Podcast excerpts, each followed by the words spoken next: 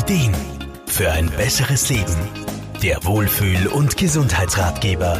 Nach Rückenschmerzen sind Fußschmerzen eines der häufigsten Probleme in Industriestaaten wie Österreich und Deutschland. Eine sehr oft gestellte Diagnose ist dabei der Hallux valgus.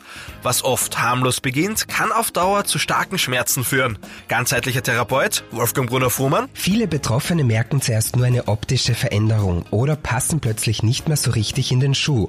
Schmerzen treten dann meistens erst später auf. Deshalb reagieren viele auch viel zu spät und lassen die Problematik damit immer schlimmer werden. Bei einem Hallux valgus wandert der erste Mittelfußknochen mit seinem Köpfchen immer mehr zum inneren Rand des Fußes. Die Zehe selbst schaut dann immer weiter nach außen zu den anderen Zehen. Der Vorderfuß wird so immer weiter und angrenzende Zehen werden bedrängt. Mir sind schon sämtliche Ausprägungen untergekommen, von leichten Deformitäten bis hin zu extremen Fällen, wo der große Zeh schon unter oder über der zweiten Zehe steht. Schmerzen entstehen dann meistens deshalb, weil es zu ungünstigen Druckbelastungen und Abnützungen kommt, oft auch in Kombination mit Entzündungen. Ärzte raten dann häufig zu Einlagen, Schienen, Operationen und im besten Fall auch zur Physiotherapie. Wolfgang Brunner-Frumann? Einlagen und andere Hilfsmittel lindern die Schmerzen meistens nur. Um wirklich was am Problem ändern zu können, sollte man unbedingt ein Muskel- und Funktionstraining bei Physiotherapeuten in Angriff nehmen.